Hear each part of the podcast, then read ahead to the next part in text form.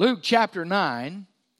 I've entitled this message, Set Your Face, because what it says about Jesus. Luke chapter 9, begin with verse 51. Luke, the physician, the traveling companion of Paul, under the leadership of the Holy Spirit, wrote these words for us today, as sure as he wrote it for others in the past. Notice what it says. Now it came to pass when the time had come for him to be received up that he steadfastly set his face to go to Jerusalem and sent messengers before his face. And as they went, they entered a village of the Samaritans to prepare for him. But they did not receive him because his face was set for the journey to Jerusalem. When his disciples, James and John, saw this, they said, Lord, do you want us to command fire to come down from heaven and consume them just as Elijah did? They were a little ticked off. But he turned and rebuked them and said, You do not know what manner of spirit you're of. For the Son of Man did not come to destroy men's life, but to save them. And they went to another village. Now it happened as they journeyed on the road that someone said to him, Lord, I will follow you wherever you go. And Jesus said to him, Foxes have holes and birds of the air have nests, but the Son of Man has nowhere to lay his head. Then he said to another, Follow me. He said, Lord, let me first go and bury my father. Jesus said to him, Let the dead bury their own dead, but you go and preach the kingdom of God. And another also said, Lord, I will follow you, but let me first go and bid them farewell who are at my house. But Jesus said to him, No one having put his hand to the plow and looking back is fit for the kingdom of God. Let's pray. Father, it is so good to be in your house today. We're so glad for such a great crowd. And Lord, the grace you've given us just to be here this morning. We live in a free land, and many have paid for that freedom with their lives. Others are protecting us even now. We have missionary brothers and sisters around the world that are sharing your gospel today. Protect them and their families, and let your word go forth with truth and power. Lord, do the same thing for us. Calm our hearts and our minds. By the power of your Holy Spirit, let your word go forth and accomplish what you want it to accomplish. Lord, in a crowd this size, there are those who have never accepted Jesus Christ as their personal Lord and Savior. And Lord, today, convict them of their need to do that thing this very hour. Others have other decisions to make, and you speak to us, and let us not be forgetful hearers, but faithful doers of your word. And when we leave this place, we'll be singing praises, your praises, for you alone are worthy, and it's been good to be in your house today. In Christ's name I pray. Amen. Now, when I say set your face, that often causes blank looks, stares, confusion, because that's not something that we normally say in our day. You see, that's the terminology we use for setting our clocks. Which, by the way, I think next week we're supposed to set them forward an hour. Is that correct? I think that's what Elizabeth and I looked up. Where did she go? She's here somewhere. Nursery. But I, I, believe that's correct, so be aware of that. I don't care if you're here an hour early, but we'll show you to a good Sunday school class. But we used to use that term. I didn't. Well, yeah, I did when I had fro of setting your hair. But setting your face, that's a little different for our day in terminology, but it's exactly the words used to describe Jesus. He set his face to go to Jerusalem. You see, it spoke of his resolve to go to Jerusalem. Why? Because from this point on, he has such a narrow focus that he is facing the cross where he's going to die for my sin and your sins. He's facing that cross, and nothing is going to deter him from the right or to the left. His resolve is to face the cross, accept the cross, and conquer on the cross. And the reason that sort of grabbed me is this. Have you ever thought that that's exactly the way we're supposed to be when we follow Jesus? We set our face to follow Him. We set our face, our resolve, our hearts, our lives on accomplishing what He wants accomplished. You see, we need to understand that because Jesus calls us to completely follow Him. Jesus calls us to completely follow Him, not to turn to the right or to the left, but to follow Him. Nothing's to hinder us from that. Nothing's to take top priority over that. No matter the cost, we're supposed to set our face to follow Jesus. Now, how did this show up in his life is how it's supposed to show up in our lives. The first thing I see is in verse 51. It says, We see Jesus following God's plan by his steadfastness. We see Jesus following God's plan by his steadfastness. Read again with me, uh, verse 51. Now it came to pass when the time for him to be received up had come that he steadfastly set his face to go to Jerusalem. I think this passage that we read here in the New Testament reflects what was prophesied in the book of Isaiah, chapter 50, uh, beginning with verse 4 and going through verse 7. I'm going to read it for you. That's Isaiah 50, beginning verse 4 and going through verse 7. It says, The Lord has given me the tongue of the learned, that I should know how to speak. A word in season to him who is weary. He awakens me morning by morning. He awakens my ear to hear as the learned. Lord God has opened my ear, and I was not rebellious, nor did I turn away. I gave my back to those who struck me, my cheeks to those who plucked out my beard. Do you see Jesus in those verses? I did not hide my face from the shame of spitting. The Lord God will help me. Therefore, I will not be disgraced. Therefore, I have set my face like flint, and I know that I will not be ashamed. You see, it depicts Jesus going to face the cross in Jerusalem. We know that flint, uh, uh, to, to be like flint means you're hard, you're, you're tough, you, you, you've got it going on. And Jesus set his face like that flint. Nothing was going to deter him from doing the Father's will.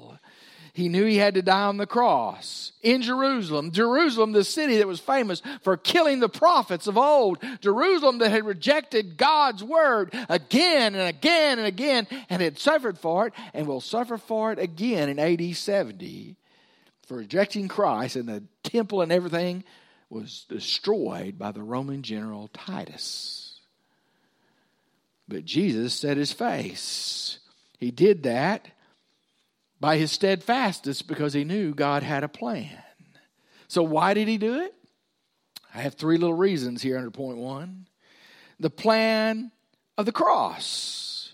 You see, Jesus' death wasn't a surprise, it was not plan B uh, you need to understand, and I need to understand, that God had planned for mankind's salvation before the world. It says that in Revelation chapter 13, verse 8 All who dwell on the earth will worship him, whose names have not been written in the book of life of the Lamb, slain from the foundation of the world. You need to understand Jesus wasn't in the wrong place at the wrong time. Don't feel sorry for him. He set his face to because of the plan of God and the plan of the cross, and he knew what he was doing. He knew what he was getting in for. I know that from John chapter 10, verses 17 and 18, where it says, Therefore my Father loves me because I lay down my life that I may take it again. No one takes it from me, but I lay it down of myself. I have the power to lay it down. I have the power to take it again, take it up again. This command I've received from my Father.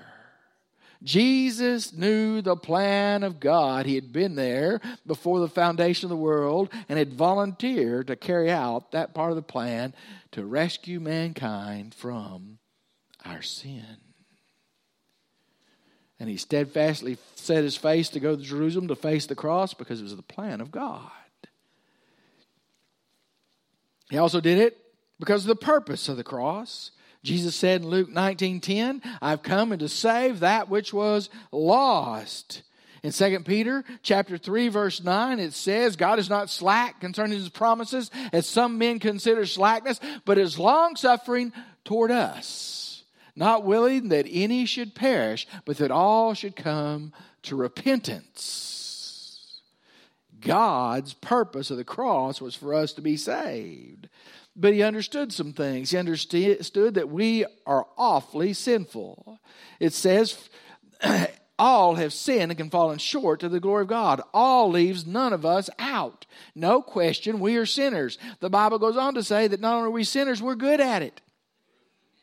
I don't know about you, but I was probably the best sinner there was till God changed my heart.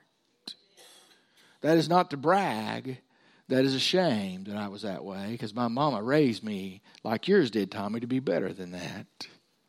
A fine Christian example.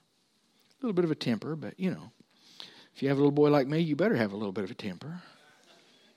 But you see, not only are we universally sinful, we can't save ourselves. Ephesians 2 8 and 9, you know it. For by grace you saved through faith, and that not of yourselves, it's a gift of God, not of works, lest any man should boast.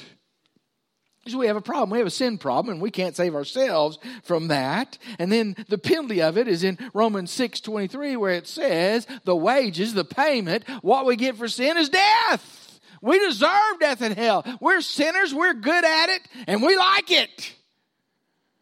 Until we discover Jesus. And He came, and the purpose to save us from those sins.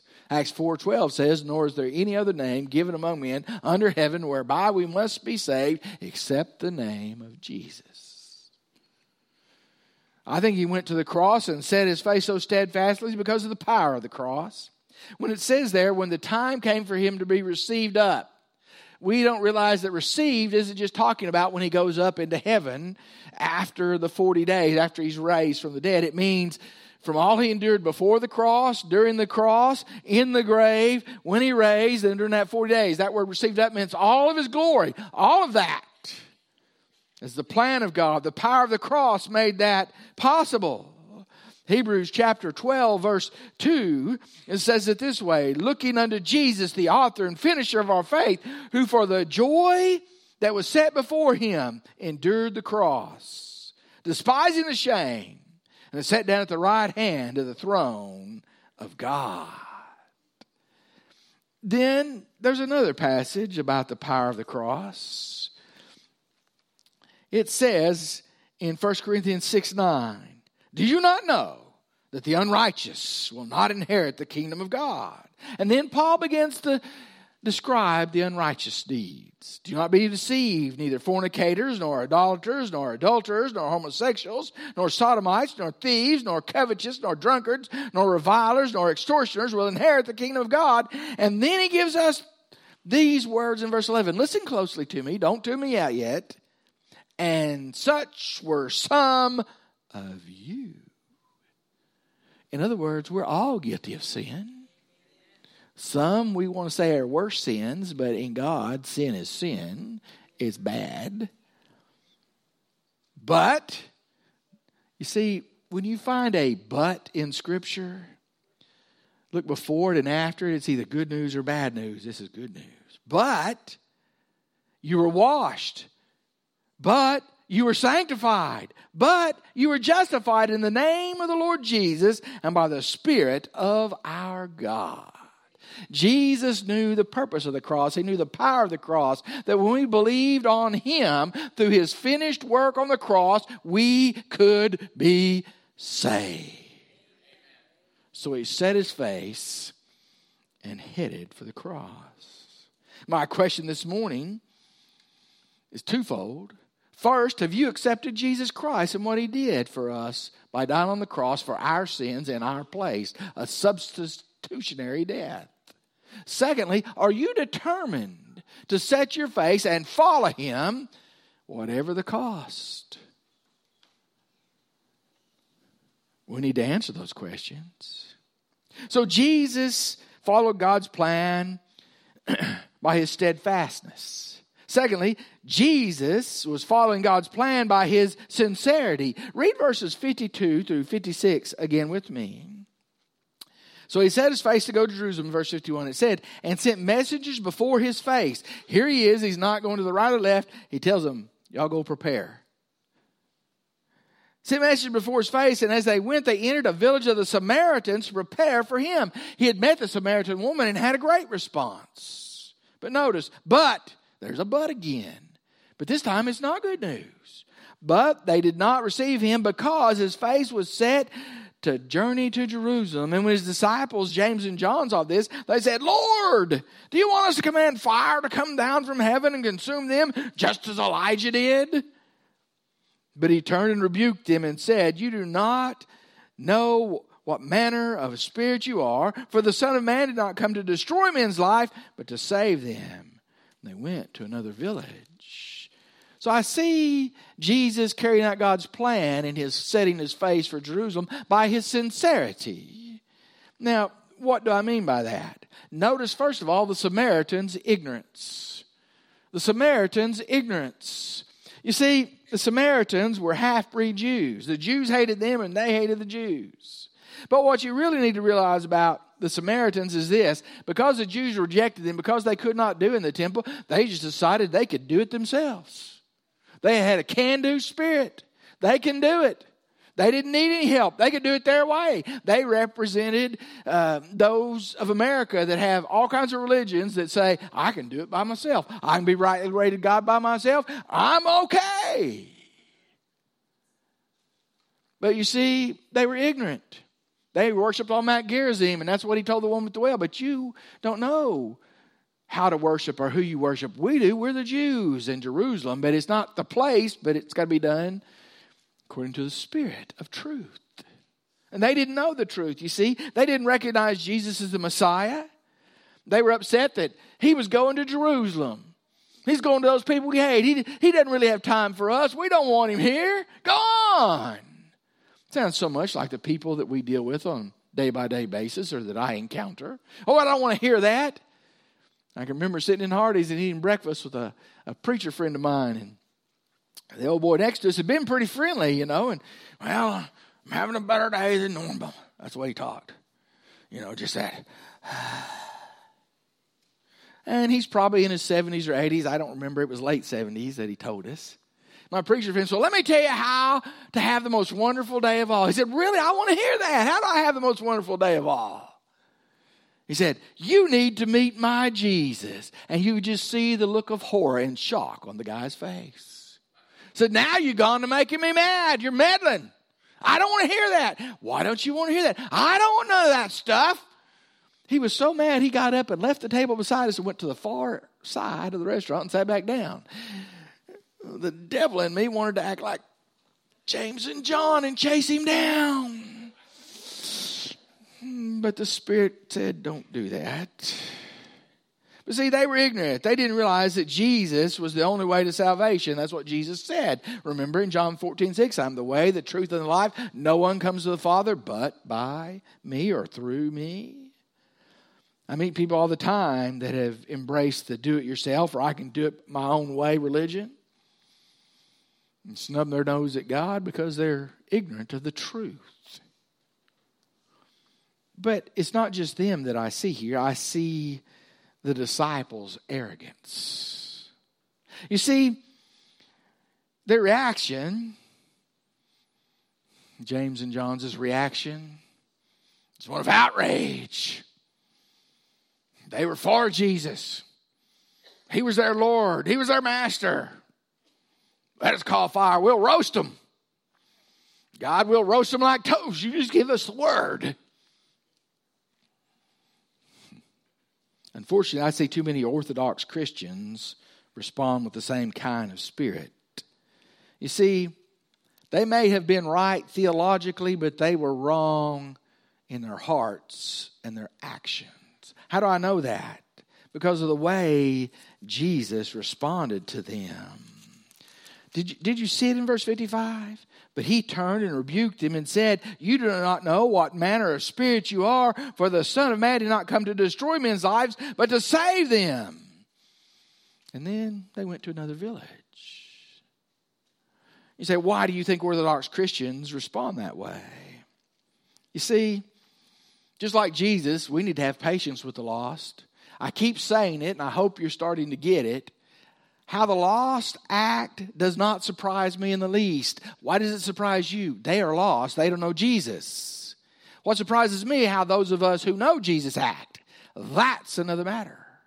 Here are the ones who know Jesus. They don't give these guys a chance to repent. They hated these Samaritans.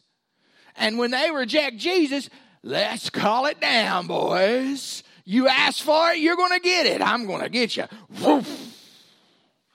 And Jesus said, Your hearts are wrong. You have the wrong spirit. Well, Brother Gary, what are you saying? You see, we can be right theologically and wrong in our hearts. We're supposed to have patience with sinners. Jesus loves sinners. I didn't come to destroy men, but to save them. What are you talking about? Well, without saying it out loud, how do you respond when you meet a homosexual? How do you respond when you meet a Muslim? Well, they're awful. Uh, how do you respond? You meet somebody of a different ethnicity? I can't say that word right this morning. What about the ones who maybe are not from our area, aka they sound different, they don't talk like we do? How do you respond to them? Do we understand what I'm saying? They act different, they look different, they sound different, they are different. What's wrong with that? I think God likes variety. If you don't think that He likes variety, look around the audience. Y'all ought to laugh harder than that. Look who He called to be your pastor. You should really laugh at that, okay? I don't know what you did, but He stuck me here for 20 years just to punish you. It's been a blessing. There you go. There you go been a blessing to me. But I want to hear you. You see, I see the lost folks' ignorance and the disciples' arrogance. We don't want to be that way. When we're that way and we're harsh and we're caustic, we don't know what manner of spirit we are of. It's not the Spirit of God. We have to be very careful. You know, I've said it before and I'm going to keep saying it again. It's not that I don't want you to say the truth, but if I read my Bible right, it says, speak the truth in love. Let me give you my commentary on that. If you can't say it in love, shut your mouth. It's not okay to get on Facebook and say whatever you want. Young adults and old adults and teenagers, some of that stuff does not go away. Shut your mouth, keep it off Facebook. I got off Facebook, I got tired of reading some of y'all's comments. You have things on there that should never see the light of day. Some of you need to repent, just as I have to repent every day for my mouth. It shouldn't be that quiet in here. You should giggle a little bit and say, You're right. You don't agree with that. Too bad. I said it, it's out there. I'm serious. We treat lost folks like they're supposed to act like they know Jesus. They're lost because they don't know Jesus. They haven't been forgiven of their sins. Sin still rules their lives. How do you expect them to act? I keep saying that. Well, they offended me. It's all right. I offend them all the time. I tell them they're lost without Jesus and they need to have Him, and they get offended. But I don't do that in a spirit of arrogance. I used to, but I don't anymore because when I read this passage and I went to that conference, they talked about how to do apologetics. Apologetics is not just defending your faith and so that you, you cut their heads off. Apologetics is building a bridge. Apologetics is defending your faith in such a way that they want your faith. Do we live in such a way to the lost that they want what we have? If not, are we being like Jesus? Because every time I look around Jesus, he's got lost folk gathered all around him. They like being with Jesus. Now, I want. I, you're not responding much this morning. That terrible thing they did with the applause is carrying over. I really want you to get this because I'm having to get it. Why would somebody lost and in sin love being around Jesus? I mean, his very holiness would sort of burn them, upset them, but they wanted to be near Jesus. And here's why He loved sinners. He loved me enough to save me, He loved you enough to save you, and we're sinners. Forgiven. Praise the Lord.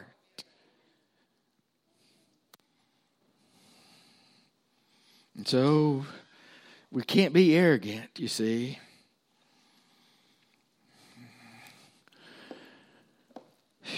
God had such a sense of humor. I used to really not like people who had tattoos all over them. Thought that's got to be of the devil. And then what happened? My son got them everywhere. And I assure you, Matthew's not of the devil. And so God had to convict my sin. And for all those sermons I said that to folks, I'm sorry. I truly am. Because God doesn't look at the outside, He looks at the heart. And I've got to start looking what caused them to do this or what caused them to act this way. Do you, do you get that? Okay, we'll go on. I've beat that horse to death. Elizabeth's not in here giving me the. Here's what that means stop, or I'm going to kill you. yes, Bobby, you can tell her I said that if she don't have the sound on back there. So we see Jesus following God's plan by his steadfastness, by his sincerity. I love lost people. You're supposed to love lost people. I'm headed for the cross. Haven't you got it yet? They hadn't. Some of us haven't. The last thing, and y'all are going to say, Amen. Ooh, it's time to quit. We see Jesus following God's plan by his straightforwardness. You see, he has three encounters with three different guys that mean different things. The first one, he's telling us to count the cost. This guy comes up to him and says, I'll follow you anywhere you want to go. And he says, I don't even have a place to lay my head. In other words, you better count the cost. We're supposed to count the cost of what it means to follow Jesus. If it doesn't cost us anything, we're not following. The second thing, the guy comes up, he says, Look, I've got to have first allegiance in your life. He says, First, let me go bury my father. Now, you need to understand that Jesus is not saying he couldn't go to his daddy's funeral. What the guy is saying is, he's making an excuse. I'll follow you later after my daddy dies. In other words, I got some time and some things I want to do home, and Jesus called him to go preach the gospel. And Jesus said, Let the dead bury their dead, and you go preach the kingdom. In other words, he's saying, Am I first in your life? Is Jesus first in our life? I want to tell you something. Jesus would never destroy a family, but our first relationship is with our Savior. He's supposed to have priority and boss us. That did not give us an excuse to ignore our families or mistreat our families or say, Well, I'm busy doing God's work. No. You can be busy doing God work and still take care of your family, but what he's saying is Jesus has first place, not our jobs, not some relationship, not our possessions, Jesus. So he said, Count the cost. He said, I want first allegiance in your life. And the last thing as we close, you see, is we're to go forward until we finish. This guy said, I want to follow you wherever you go, Jesus, but let me go home and say goodbye to everybody. He said, Anybody who puts his hand to the plow is not and looks back is not worthy of the kingdom of God. It sounds so harsh. But if you've ever had to plow, I don't care if you didn't plow with a mule, because I never did, but I did lots of plowing with the tractor. And if you look backwards while you're plowing, you never get where you're supposed to be. I got lots of spankings so I realize set your face, look to the end, and go where God wants you to go. He's saying, finish the job. We're, we're either setting our faces. I want you to hear this as we close. You're either setting your face or you're making excuses. Well, you don't understand my situation. Nope, I don't. God does. It's not that I don't care. God cares, so I care. But you either set your face and follow Him, and I either set my face and follow Him, or I make excuses. Please bow your head and close your eyes as we finish up. Father God, this is holy time because you are here. There are some that need to set their face, quit looking around, and accept Jesus as their personal Savior publicly right now. There are some that need to come and join this church by baptism or letter or statement. There are others that need to come and rededication or surrender. And Lord, you have your way with us. In Christ's name, amen.